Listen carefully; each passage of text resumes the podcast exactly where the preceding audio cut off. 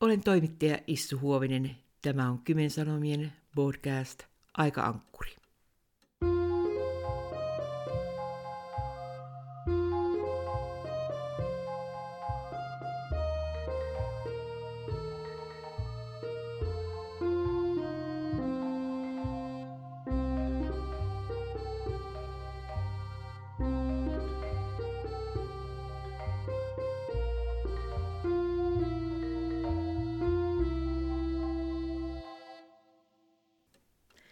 Aika-ankkuri podcast on päässyt matkalla Makkara-tehtaalle. Tänään meillä on ollut elokuvapäivä ja katsoin juuri Aika-ankkuri ystävämme Esko Almreenin ja Leo Märkälän kanssa elokuvan Makkaran tie maailmalle. Tämä elokuva on vuodelta tuhatyhdeksänsataakuusikymmentäseitsemän. Sen kuvaaja Kimmo K. Puonti on edesmennyt ja myös työn käsikirjoittajat ja liikkeelle laittaneet Erkki ja Hanna Sisko Wahlroos ovat edesmenneet. Mutta nyt uudella porukalla täällä katsottiin elokuvaa ja tuota, Esko edustaa tässä Wahlroosia ja itseään ja Leo Märkälä taas tämmöistä super paikallishistorian elokuvaa ja ammattielokuvaa ja, ja hän toimitti tämän elokuvan meille. Tervetuloa vaan. Kiitos. Mitäs tuota, Esko, ajatuksia tuosta elokuvasta sinulle syntyi? No tietysti se nostattaa vähän nostalgisia tunteita ja kaivaa oikein syvältä sydämestä siitä syystä, että siinä esiintyvät henkilöt, jotka ovat jo edesmenneitä. Ja siinä esiintyy sellaisia tilanteita, jotka ovat minun omakotitaloni pihalta, jossa on appiukko V V Wahlroos rouvansa Toinin kanssa, jossa on edesmennyt puolisoni Kaarina, jossa liikkuu kaksivuotias tyttäreni Mari. Ne ovat niin väkeviä tuntemuksia, että ne väkisinkin liikuttavat vanhan herran sydäntä oikein syvältä. Meillä ei ole nyt ihan selvää, että miksi tuo elokuva tehtiin, mutta se on aika perusteellinen kuvaus siitä, miten tehdas toimi ja miten makkara oikein lähti tuonne maailmalle. Sanoit, Leo, että, että tuota, tämä aikakausi on jotenkin sinullekin tuttu. Olet, olit juuri muuttanut tuon aikaan Kotkaan perheesi kanssa. Millä tavalla makkara kuului teidän perhe-elämään? No makkara kuului sillä tavalla, että joka lauantai meillä saunassa, me vaimo ja kolme tyttöä, kun saunoimme, työt oli pieniä, meillä oli Wahlroosin käyrä kiukaan päällä.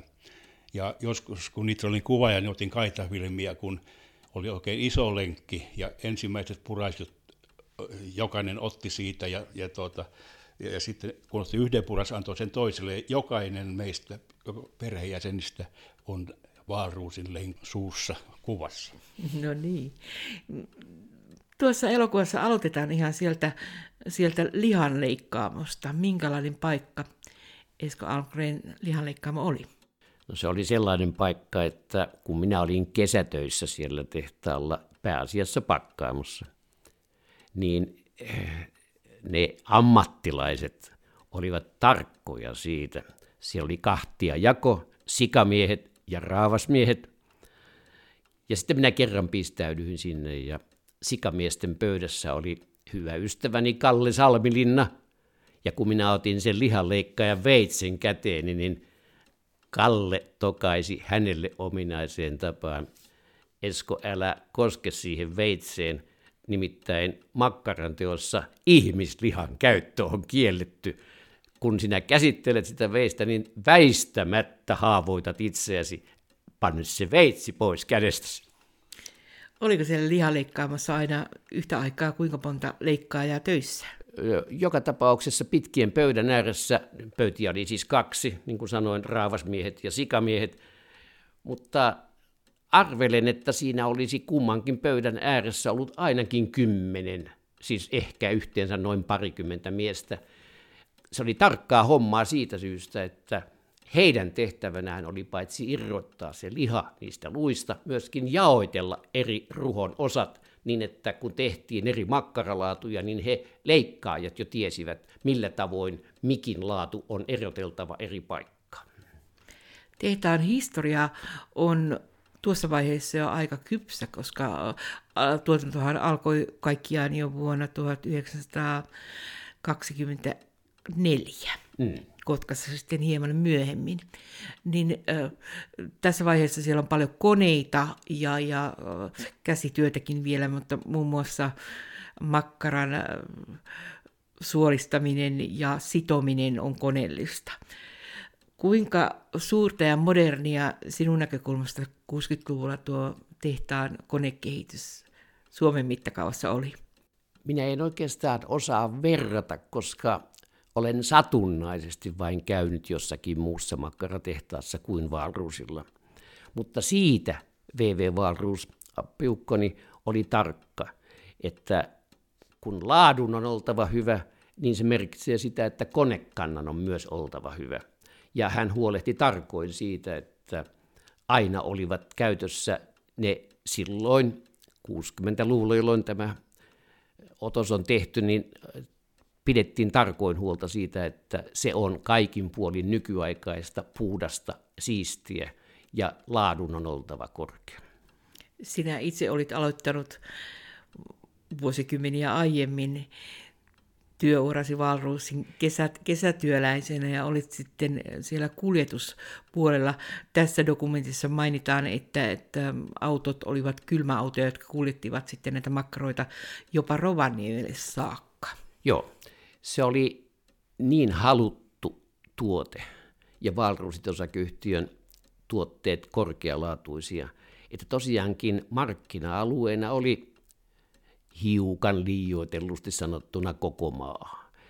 Ja esimerkiksi Rovaniemelle ei kuitenkaan ajettu omilla autoilla, vaan se oli sitten rautatiekuljetuksena, rautatien kylmävaunuissa. Hyvin paljon meni myöskin Kemiin ja Ouluun, puhumattakaan Kuopiosta, jossa oli oikein oma edustaja myöskin. Miten tuo, tuo, tuo makkaratuotanto näkyi muuten tämän tehtaan ulkopuolella teidän perhepiirissä? No tietysti se oli niin, että tässä pienessä Kotkassa kaikki tunsivat nämä sukulaisuussuhteet, ja kun Kaarinan kanssa sitten myöskin kävimme ystävien luona, niin eihän sitä kukaan etukäteen sanonut, mutta oli ikään kuin asiaan kuuluvaa, että Kaarinalla oli mukanaan ainakin Wahlroosin käyrä, joka oli Kotkassa hyvin tunnettu, ja se oli erittäin tervetullut tuliainen jokaiseen perheeseen. Jos verrataan nykyaikaan, niin makkaran terveysvaikutuksista ei erityisesti tuohon aikaan puhuttu eikä välitetty. Se vaikuttaa olevan niin kuin jokaisen pöydän herkku. Minä, minä luulen, että kauan sitten edes mennyt appiukkoni V V Wahlroos ei olisi oikein tätä nykyaikaista keskustelua ymmärtänytkään. Hän piti vain tärkeänä sitä, että hän tekee ja hänen tehtaassaan tehdään tuotetta, joka on jokaisessa kotitaloudessa käyttökelpoinen. Hän joskus sanoi vähän harmitellen, että minä tiedän, että se käyrä on kaikkien tuntema ja se on helppo tehdäkin nyt makkaratehdasta ajatellen, mutta harmi on se, että tehtaan pitää tuottaa kaikkia tuotteita. Jos voisi tehdä vain Wahlroosin käyrää ja nakkeja, niin se olisi taloudellisesti kyllä helpompaa, mutta kun piti tehdä koko se tuotevalikoima, jota lihakaupassa piti olla. Tunnistat tuosta elokuvasta myös lapsia, jotka, jotka ovat nyt muissa tehtävissä. Siellä taisi olla joku laulunopettajakin pienenä tyttönä joukossa. Niin, Hanna Sisko Erkki Wahlroosin tytär on Sibelius Akatemiassa yksin laulun yliopettajana. Hän on valmistunut siis musiikkipuolelta. Hän oli siinä mukana ja sitten oli tietysti hänen veljensä, joka nykyisin on liiketoiminnan palveluksessa Helsingissä ollut jo pitkät, pitkät, pitkät Juha Wahlroos. Ja olihan siellä myöskin tietysti Paavon poika Risto, joka on tällaisena niin sanottuna pääkallon metsästäjänä Helsingissä. Etsitään johtavassa asemassa olevia henkilöitä eri firmojen palvelukseen. Ne olivat suloisia No tietysti minua liikutti se, että lapsistani nuorin Mari oli parivuotiaana siinä isovanhempiensa kanssa meidän atriumissamme nauttimassa Wahlroosin käyrää. Leo Märkälä, olet kuvannut ja kerännyt huiman määrän dokumenttielokuvia eri puolilla Kymenlaaksoa. Minkälaisista määristä puhutaan? Totta, kaikkea kun, jos ollaan kriittisiä, niin toimitin tuonne maakuntamuseoon, tai he valitsivat seitsemänkymmentäneljä paikallista dokumentteja tältä alueelta, lähinnä Kaakkois-Suomesta, ja, ja eniten niitä oli Karhulasta, silloisesta Karhulasta, nykyisestä Kotkastakin, Miehikkelästä, Virolahdelta ja täältäpäin Rannikko-Suomesta. Millaisia aiheita olet kuvannut?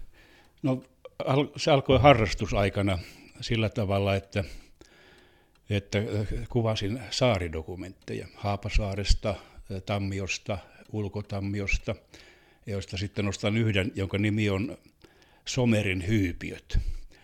Ja, ja silloinen Eteenpäin-lehden toimit, päätoimittaja Paavo Ropa kertoo oman tarinansa niistä taisteluista, joissa hän oli mukana.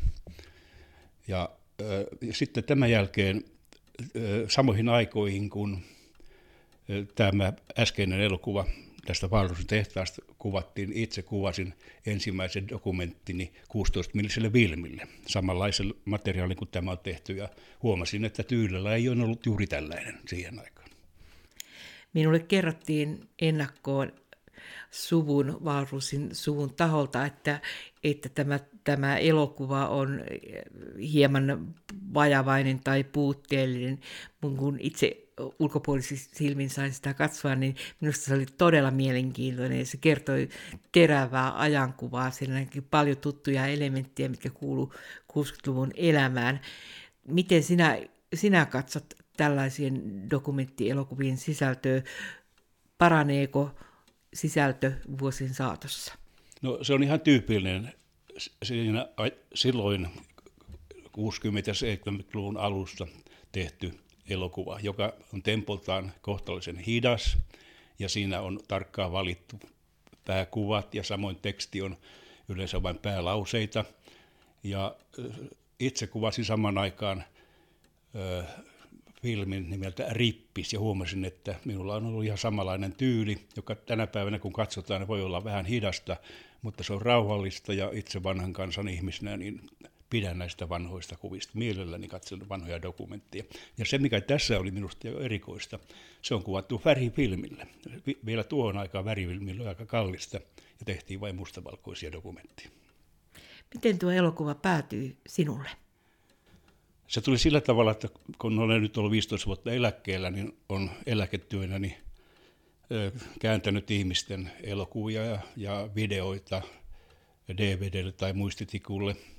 Ja tekijät itse, Wahlroosit, toivat sen filmin minulle ja käänsin se sitten D V D:llä. Ja kun näin lehdessä, että nyt on ollut Wahlroosin tehdas ja työntekijät kahtena kolmena päivänä peräjälkeen lehdessä, niin muistin, että minulla on tällainen dokumentti ja halusin sen tuoda testattavaksi, että toimiiko se edelleen.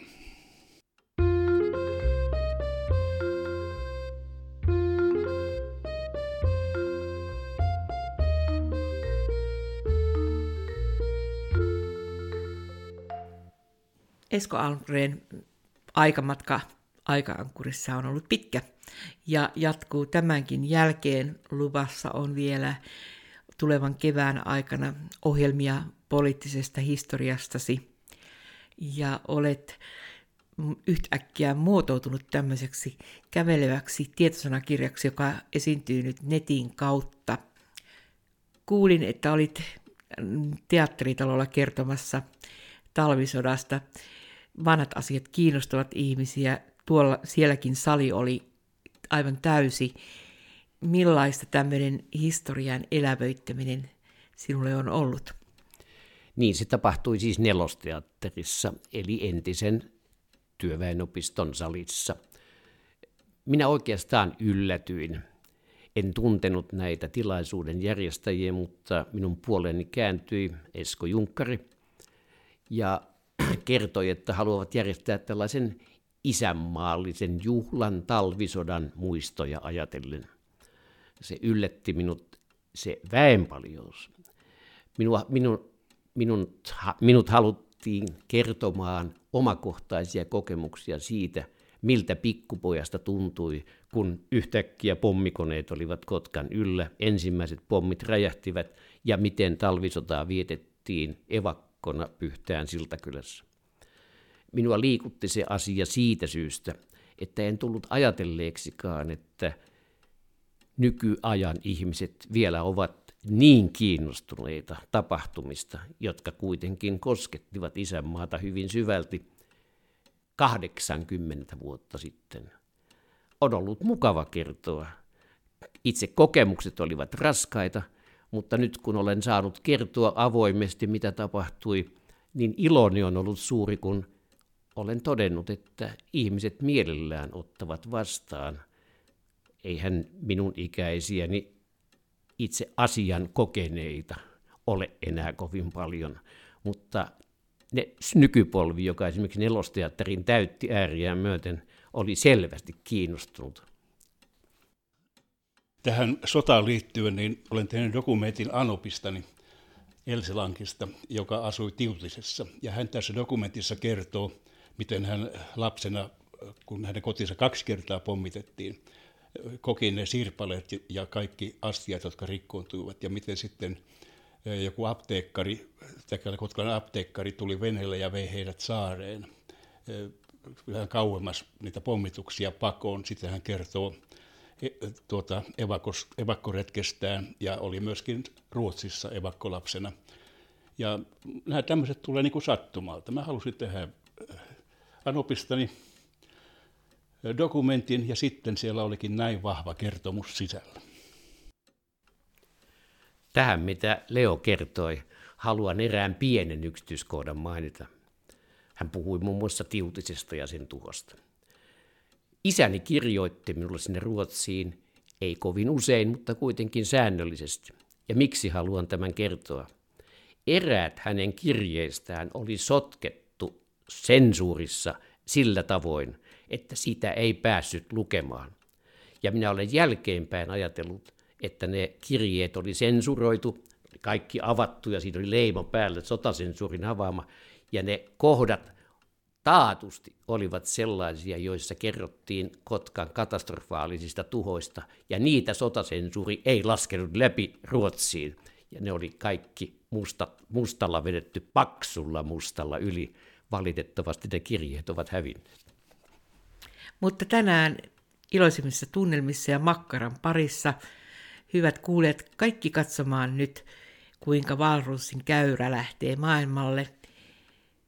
Dokumentti on kaikkien katsottavissa double-u double-u double-u piste kymen sanomat piste fi sivuston kautta.